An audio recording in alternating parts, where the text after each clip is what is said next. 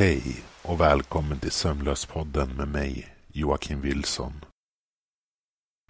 Idag så ska jag berätta del 2 av beslutsexperimentet. Så om du inte lyssnat på första avsnittet än, gå gärna tillbaka och gör det. För att ge en liten recap om vad det är som har hänt kan jag berätta att det handlar om Martin.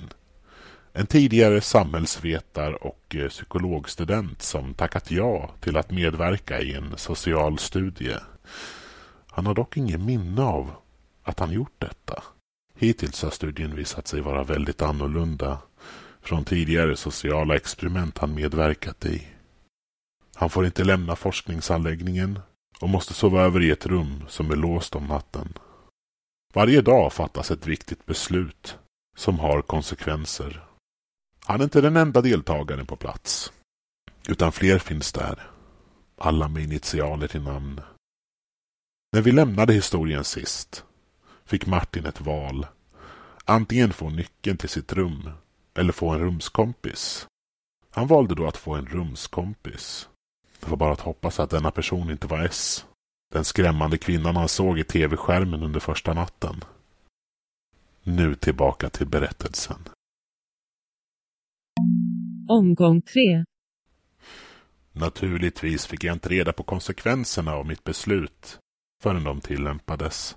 Istället spenderade jag de närmaste timmarna mellan tristess och skrämmande paranoia tills den vanliga killen kom för att ge mig lunch. Jag började kalla honom gubben eftersom han inte berättade sitt riktiga namn.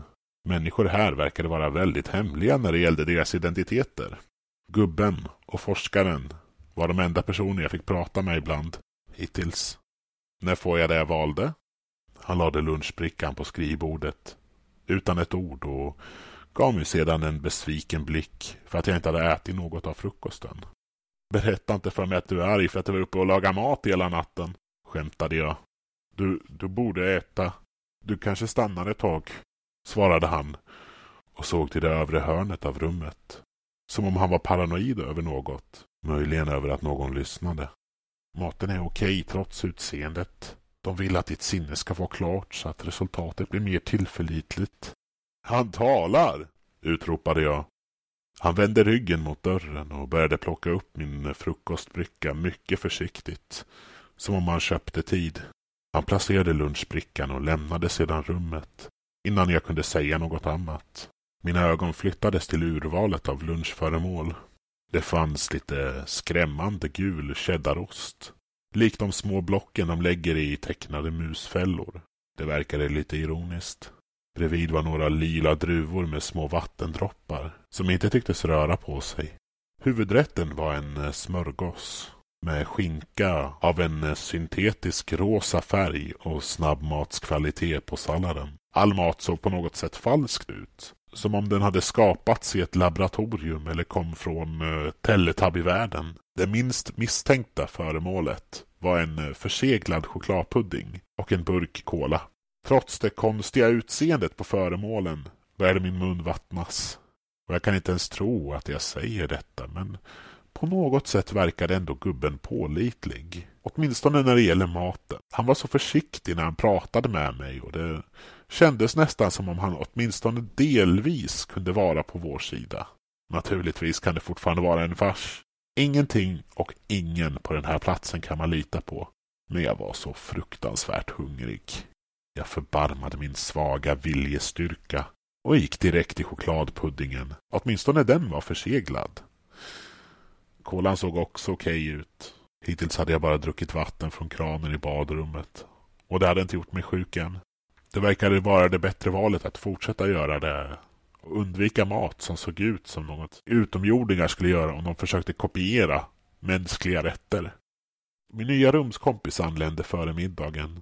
Gubben kom in tidigare för att sätta upp en andra säng. Jag antar att försöka lura systemet inte fungerar när systemet har dig i sina händer. Forskaren hälsade på mig med ett tillfredsställande leende när hon presenterade min nya rumskompis. Jag kände igen S direkt från bilderna jag sett. Hans svarta knappögon. Hans utseende var mycket mer fientligt än på bilden med hunden. Just nu verkade bilden av honom med ett blodigt kryss på bröstet vara den mer exakta bilden. Jag kunde inte låta bli att undra vilka bilder de verkligen hade fotograferat. Det faktum att hans händer var bundna till ryggen hjälpte inte hans något skrämmande ansikte. Jag antar att S inte var precis glad att han var tvungen att byta rum. Om beskrivningen var korrekt var han 22 år gammal. 3 år yngre än jag. Hej, sa jag. Men han ignorerade mig. Vi har löst problemet med kameran. Det bör vara tydligt igen. Var snäll och larma oss om det inte är det, sa hon till mig. Nu tittade hon på S.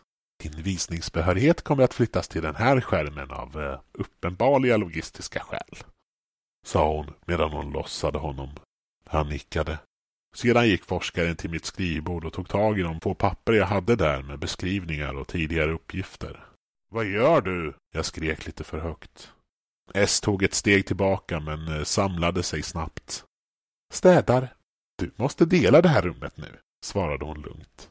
Kan du bara lämna ett papper åt mig? Snälla, jag blir galen här inne, doktorn. Jag uppskattar titeln Martin, men jag är inte läkare. Då skulle jag vilja veta ditt namn, svarade jag med ett leende som nästan kändes äkta. Hon tog allt som låg på skrivbordet, lade det ovanpå lunchbrickan och lämnade rummet utan att säga ett ord till eller ens titta på S. Jag var arg över att hon hade tagit några ledtrådar som jag hade skrivit ner, men samtidigt kunde jag inte låta bli att le. Utan att veta om det hade forskarna precis gett mig en droppe information. Det verkade som att de inte visste allting om mig, vilket betyder att den som verkligen leder detta experiment inte berättar allt. Vad flinar åt? Frågade S efter att forskaren hade lämnat och låst dörren. Det var de första orden jag hörde honom tala. Bara glad att hon inte vet allt om mig. Jag trodde hon var allvetande. Antar att jag är glad att hon inte är det. S svarade med en ifrågasättande blick. Jag heter Martin förresten. Han rullade med ögonen. Stor triumf, kompis. Men du inser att hon kunde gjort det där med avsikt. Som sagt, det var en liten dropp information. Om det ens betydde någonting alls. Men möjligtvis kan denna experimentellt blinda forskare vara en del av min flykt. När tiden är inne. Ja, kanske. Sa jag mot min nya rumskompis som äntligen slutade med den överdrivna ögonkontakten. Så vad står S för? Han satte sig på sängen och pratade inte längre med mig. Istället såg han det på skärmen som agerade mycket mer normalt nu av någon anledning. Omgång 3 började före middagen. Vi informerades genom skärmen som hittills bara visat det som agerat på tok för vanligt. Hon tog en tupplur, ordnade om några möbler och tittade inte upp mot kameran en enda gång. Det kändes nästan som jag tittade på en helt ny person. Ingenting av den galningen som nästan fick mig att kissa på mig under förra natten. Dess video blev svart och vita bokstäver dök upp på skärmen och lästes högt av en datorgenererad röst. Deltagare M och S. I denna omgång vill vi få en bättre inblick i era åsikter. Ni kommer att genomföra några träningsuppgifter tills det verkliga valet i slutet av omgången. Ni kommer att dela beslutet och konsekvenserna av det. Vänligen stå framför skärmen nu. Jag stod upp och S gjorde det också. Han stod bredvid mig med så god marginal medan han fortfarande hade tillgång till skärmen. Övningsrunda. Solen är varm. På skärmen fick vi båda upp 2 stycken alternativ. En grön håller med knapp och en röd håller inte med knapp. Vi klickade båda på den gröna håller med-knappen. Bra gjort. Nu börjar experimentrundan. Det finns inga rätta eller felaktiga svar, väl baserat på din personliga moraliska bedömning. En fiende kan vara mycket mer lovande än en vän. Jag tryckte på håller inte med. Det tog mig en stund att tänka på det, så jag glömde att titta på vad jag svarat. Det är bättre att ha en kniv i dina händer än i ryggen. Vi höll bägge med om det. Ett omedvetet väsen kan förtjänas att övertalas till lidande. Det uttalandet verkade väldigt konstigt. Jag höll inte med. S instämde. Psykologisk terror kan vara mycket smärtsammare än fysisk terror. Jag kunde dolla med mer. Detta experiment var enligt mig det perfekta exemplet på detta. Jag höll med. S instämde inte. Det finns omständigheter under vilka mord inte bara är acceptabelt utan också behövs.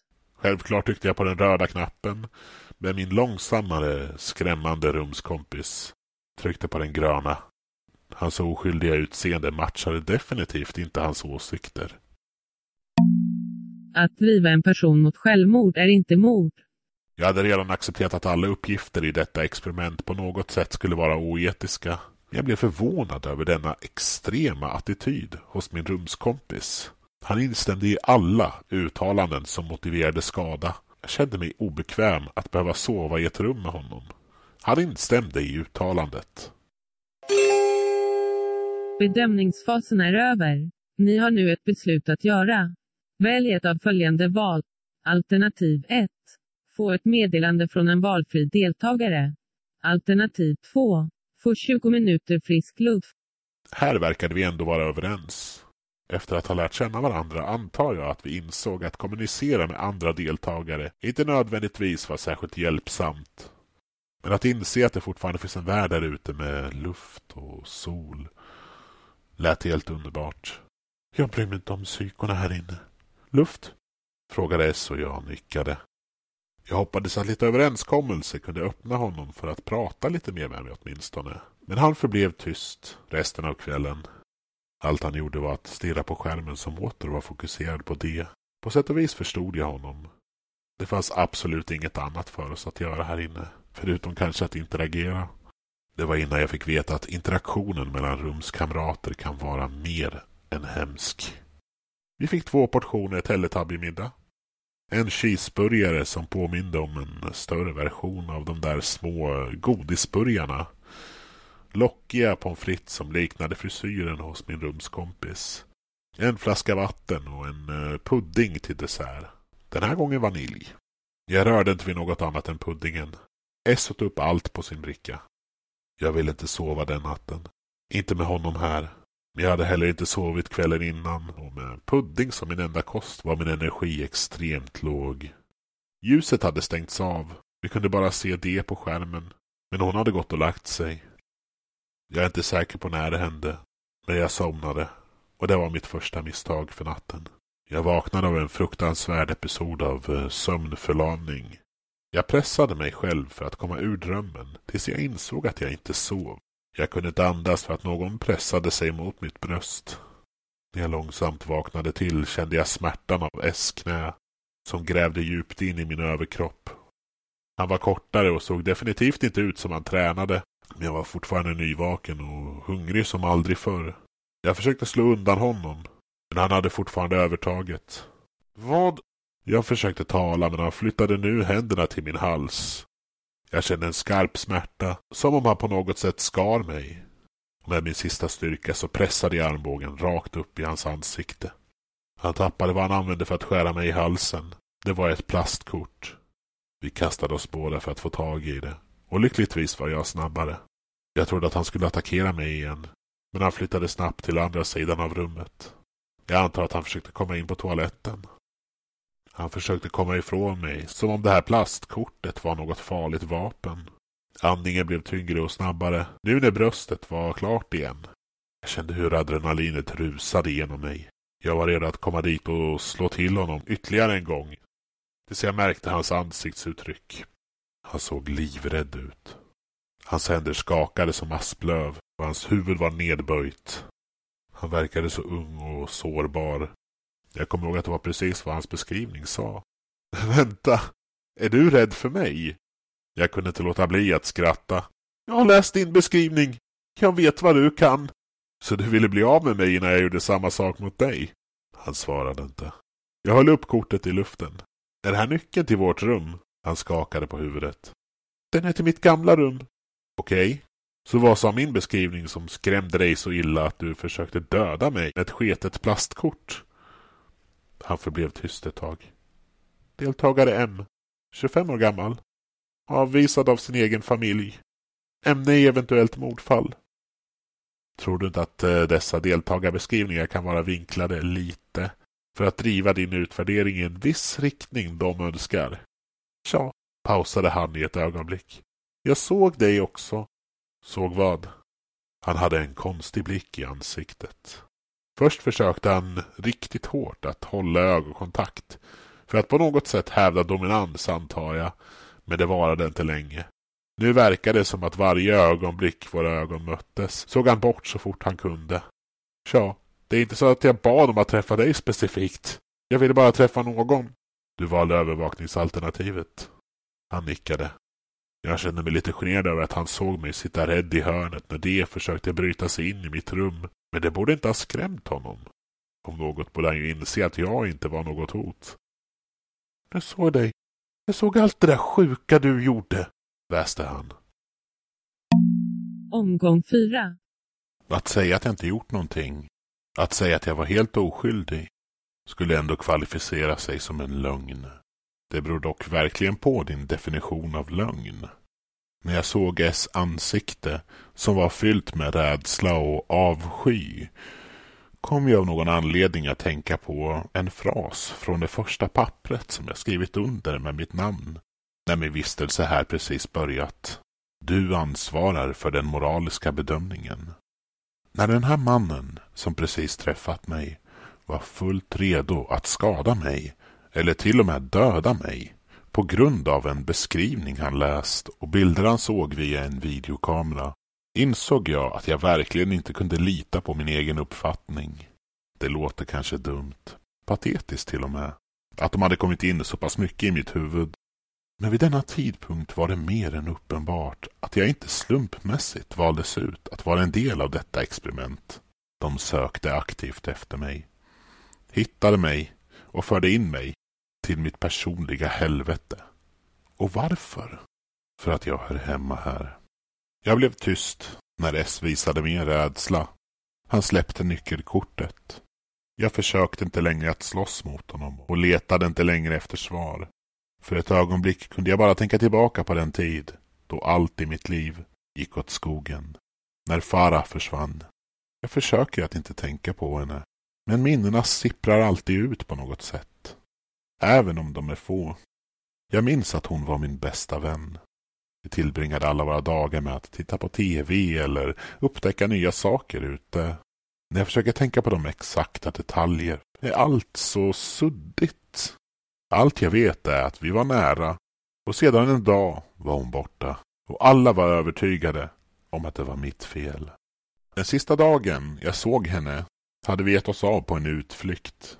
Ett äventyr. Det är det enda sättet jag kan förklara det.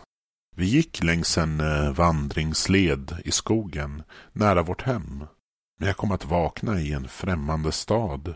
En stad jag var helt säker på att jag aldrig besökt tidigare. Det var natt när de hittade mig. Våra föräldrar hade märkt att vi varit borta i timmar och alla letade efter oss. Vi var ungefär 14 då. När de fann mig var mina kläder fulla av smuts och hål och stora blodfläckar. Jag kunde inte förklara vad som hade hänt för jag visste inte. Fara och jag tittade på tv och beslutade oss sedan impulsivt att gå gud vet vart och göra någonting jag helt enkelt inte kommer ihåg. Och jag kom tillbaka. Men hon gjorde det inte. Naturligtvis var den första slutsatsen att någon hade gjort detta mot oss. Att någon hade kidnappat henne. Att jag hade rymt. Att jag var för traumatiserad för att komma ihåg. Men sedan hittade de vävnad av Faras hud under mina naglar. Och det fanns också allt blod på min kropp. Varav inget av det tillhörde mig. Det faktum att jag inte hade sagt ett ord om vad vår plan hade varit den dagen hjälpte inte. Det faktum att jag hade fruktansvärda aggressiva utbrott före och efter det försvinnandet talade inte heller för mig. När jag erkände mina känslor av barnslig kärlek till henne och att hon inte kände likadant drog mig också i dåligt ljus. Jag ville övertyga dem om min oskuld. Men det största problemet av dem alla var att jag helt enkelt inte trodde på det. De hittade aldrig hennes kropp. På grund av min unga ålder, en riktigt bra advokat och mina föräldrars ställning i samhället slutade målet i min fördel. De förändrade berättelsen till att Fara hade fått en psykos och sprungit iväg. Hon försökte ta med mig, men att jag lyckades fly undan på något sätt. Alla visste att det var skitsnack. Även mina föräldrar. Kanske är det därför de nästan aldrig pratar med mig längre. Ibland tror jag att de fortfarande är rädda för mig. Och jag klandrar dem inte. Jag lyckades helt undertrycka den sidan av mig så att jag kunde leva ett något normalt liv.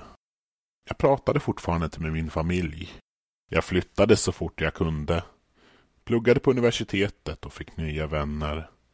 Jag åkte aldrig tillbaka till staden där alla trodde att jag var en mördare. För att vara specifik är jag inte riktigt säker på om jag någonsin gör val för mig själv. Åtminstone inte medvetet. Varför är du här? Jag tittade slutligen upp mot S. Jag kan inte säga med säkerhet hur länge vi satt där i tystnad. Jag i mina tankar och han skakandes av rädsla. Vad menar du? Frågade han, uppenbarligen förvirrad. Vad har de på dig? Det såg ut som att han kämpade en minut. De har inget på mig. De hotar människor jag älskar. Så du gjorde aldrig någonting? Frågade jag. Inget som skulle göra det okej att tortera mig här inne. Jag är inte som du, väste han. Ljuset tändes igen. Jag var ett vrak och S lika så. Jag hade inte känt mig bra fysiskt och nu började jag spricka mentalt också. S öppnade munnen för att tala igen. Ljuset verkade ha gett honom lite självförtroende. Valde du att jag skulle torteras första natten? Jag skakade på huvudet. Var det du? Jag hörde skriken. Han skrattade. Sluta jävlas nu. Du visste säkert vad som hände. Det var ju du som hotade mig. Mitt sinne var tomt och jag litade inte alltid på det. Men hur skulle jag ens ha hotat honom? Jag var inlåst hela natten och gömde mig för det. Du önskar antagligen att jag skrek, men det var inte jag. Fortsatte han. Det var de oskyldiga människorna du stympade. Detta var helt ny information. Vilka människor? Jag har ärligt talat ingen aning om vad du pratar om. Han tittade på mig med en avskyvärd blick igen. Jag hade nästan blivit van vid det. Jag trodde att om jag inte visste vad som verkligen händer så skulle det kunna skydda mig på något sätt. Men just nu gjorde det mig vansinnig. Snälla, tilltalade jag och den desperata blicken på mitt ansikte måste ha varit tillräckligt övertygande för att han skulle berätta för mig vad han såg. Tortyren är inte fysisk.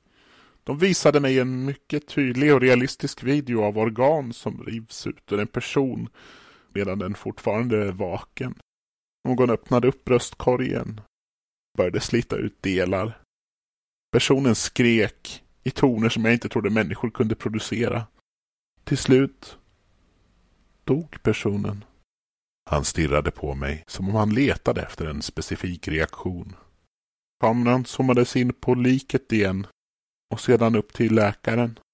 Vänta, såg du mig där inne? Det kunde helt enkelt inte vara möjligt. Ja, kanske blev jag lite aggressiv ibland. Och mitt förflutna skrämmer mig fortfarande. Men jag känner mig själv nog för att vara säker på att jag aldrig skulle göra något liknande. Tanken är bara helt galen. Jag öppnade munnen men inga ord kom ut. De drog också ett kors på mitt bröst. Jag trodde att jag skulle dö den kvällen, fortsatte S. Och sedan förde de dig hit till mig. Och du trodde att jag skulle göra detsamma mot dig. Det är sant att jag var inblandad i ett mordfall som barn. Det löstes dock. Jag dömdes oskyldig. Det var inte hela sanningen, men S var tillräckligt rädd för mig som det var. Det du såg däremot måste dock ha varit falskt. Jag har aldrig varit med om något liknande. Återigen var det inte hela sanningen, med tanke på mina blackouts. Men jag kunde inte ha min rumskompis rädd för mig och redo att klippa till mig vilken sekund som helst.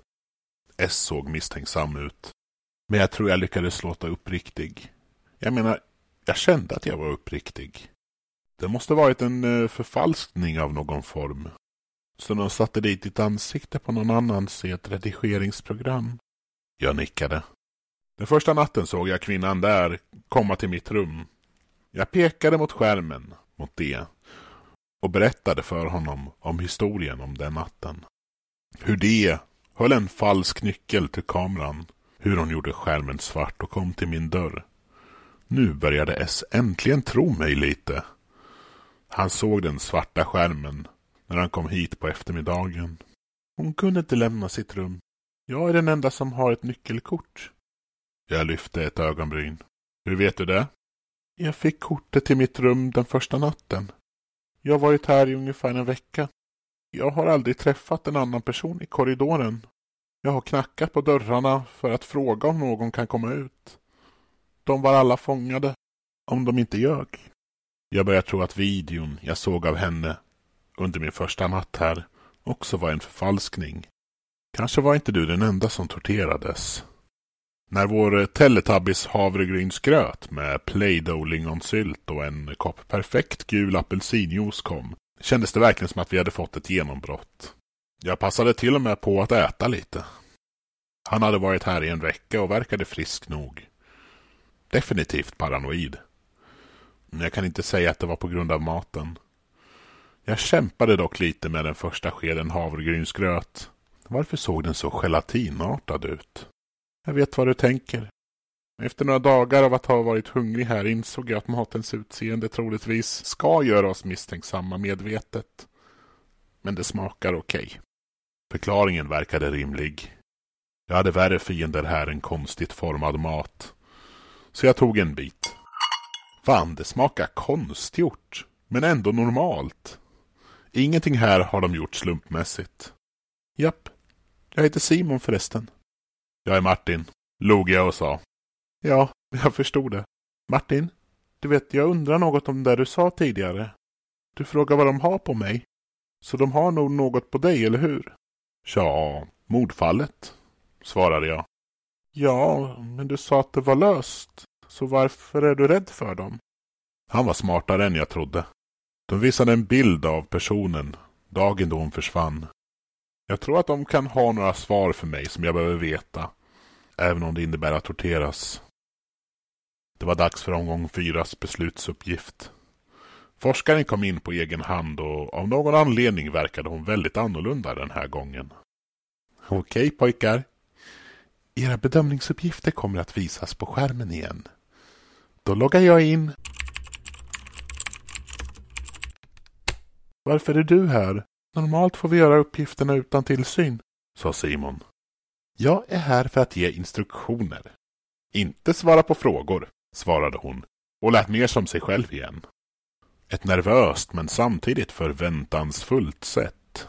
Något var inte som det brukade vara under tidigare mötena och hon fortsatte att se över till mig som hon försökte att läsa mig på något sätt. Jag antar att jag gjorde samma sak med henne. Ni får 2 fotografier som visar samma situation med olika deltagare. Välj fotot med den person ni tycker förtjänar upplevelsen. Ni bestämmer er som ett lag. Simon och jag utbytte en blick. På den sista beslutsuppgiften valde han avsiktligt de mer skrämmande valen i ett försök att göra mig rädd för honom. Men nu verkade det som om vi var på samma sida. Forskaren stod bakom oss och såg tyst på. Den första uppsättningen bilder visade en arm av en person. De tillhörde olika människor. Men eftersom vi bara hade beskrivningar av dem och såg bilder utan namn kunde vi inte riktigt säga vem som var vem. Jag andades djupt.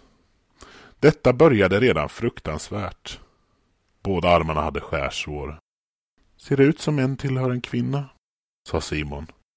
Ja, jag tror inte den andra är någon av oss. Hårstråna är blonda. Han nickade. Tror du fortfarande att kvinnan vi tittade på från skärmen är galen? Han frågade och jag var fortfarande inte säker på vad jag skulle svara, men skakade på huvudet.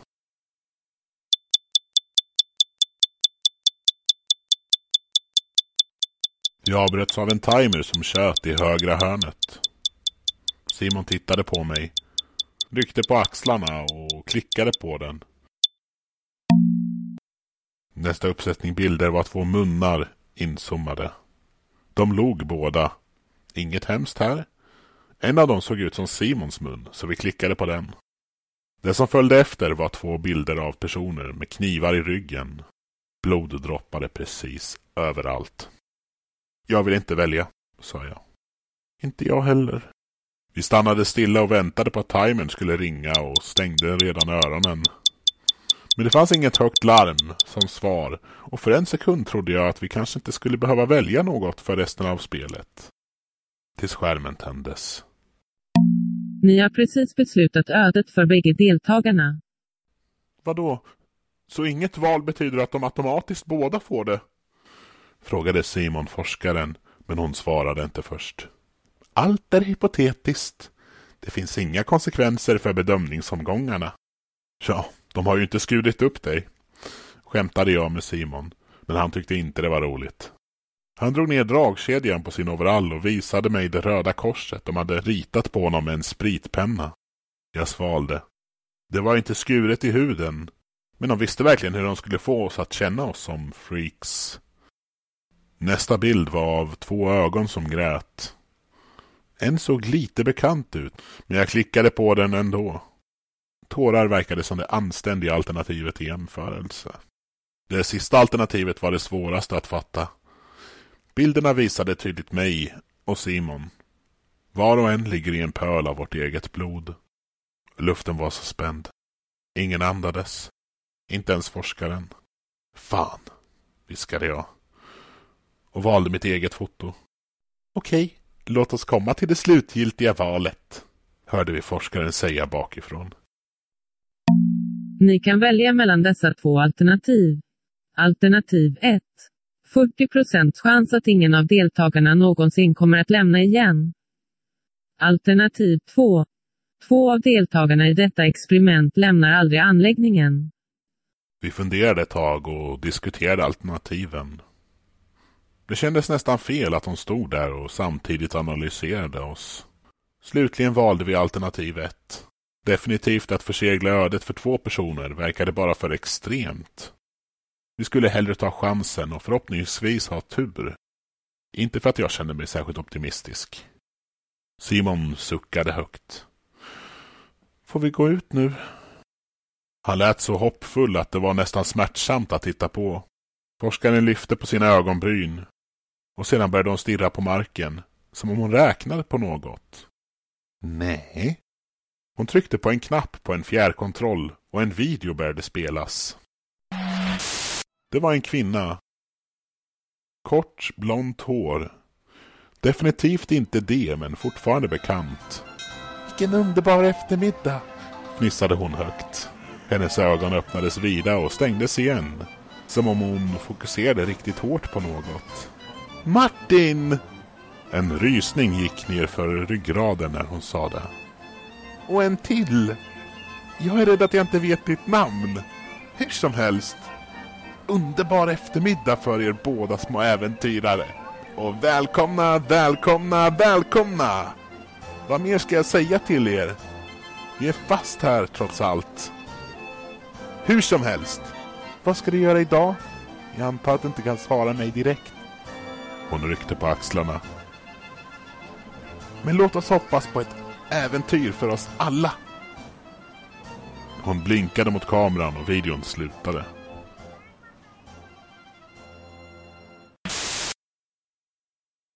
Vad fan? Simon skrek till forskaren som stod där frusen.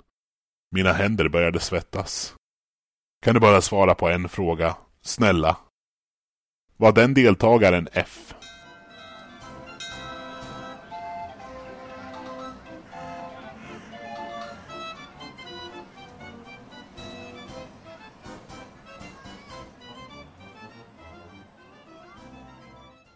Tack för att du lyssnade.